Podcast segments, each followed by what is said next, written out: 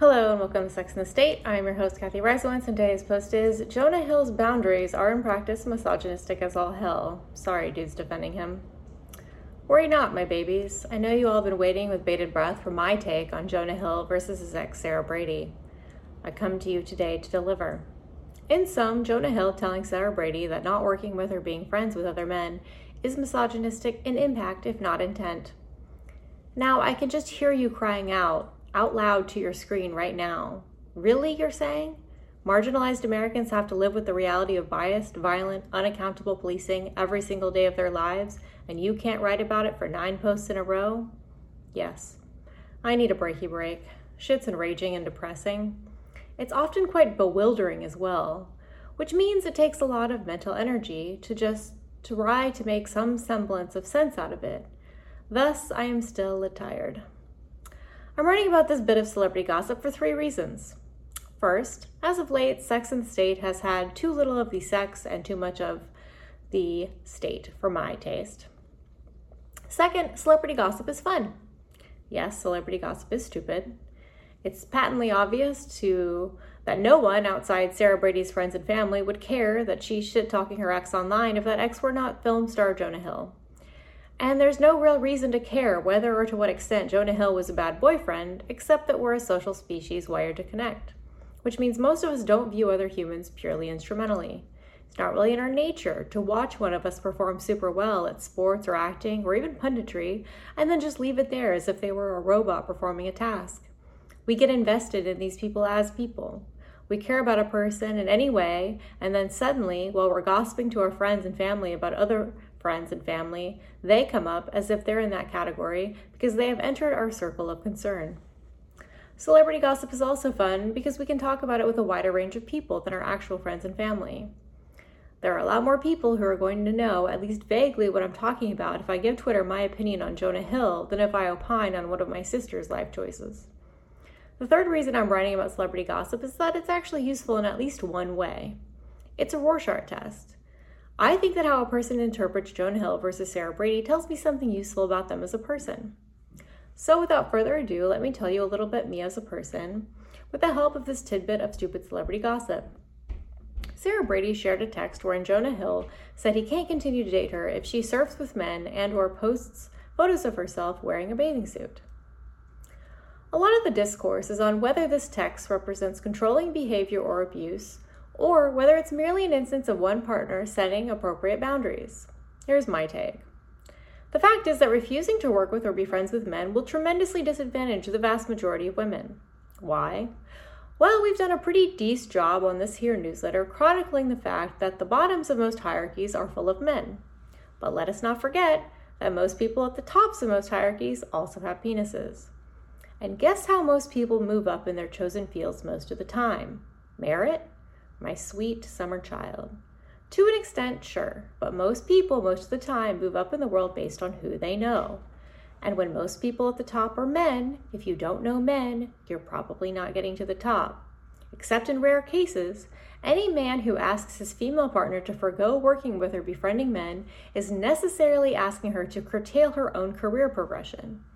Rather than try to facilitate her success, he's forcing her to forego it to be with him, and thereby implementing a totally unnecessary ultimatum whose only purpose is to alleviate his own insecurity and misplaced anxiety.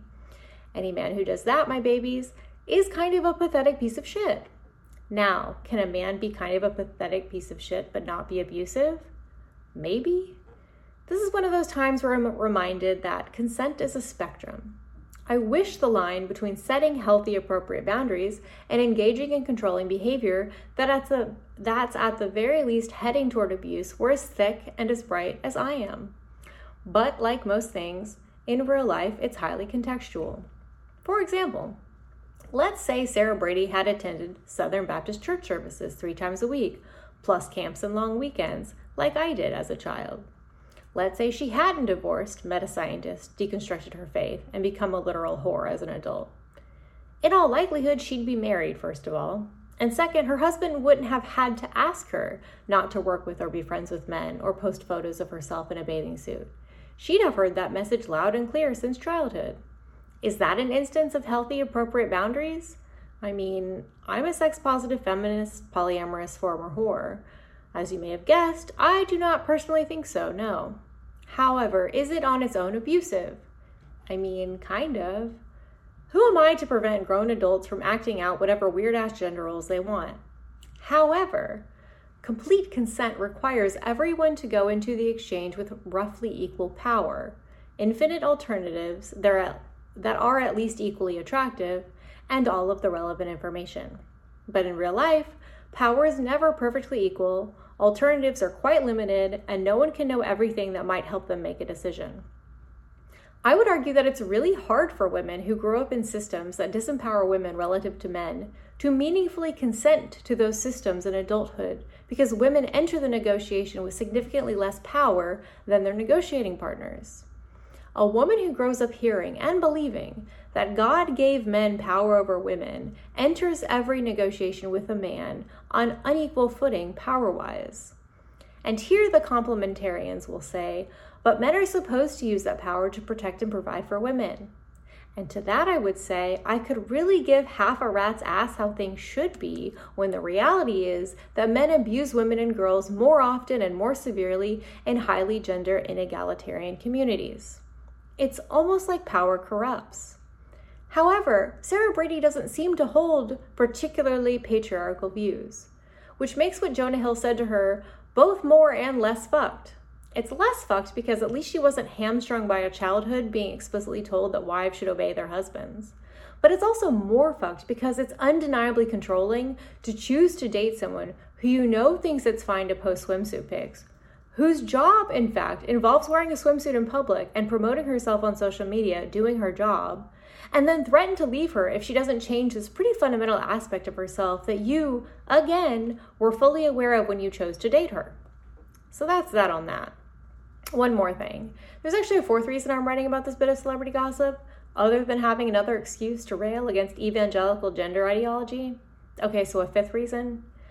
I think I'm personally worked up about this because I once dated a man who asked me not to post certain photos of myself and to stop working with and being friends with other men.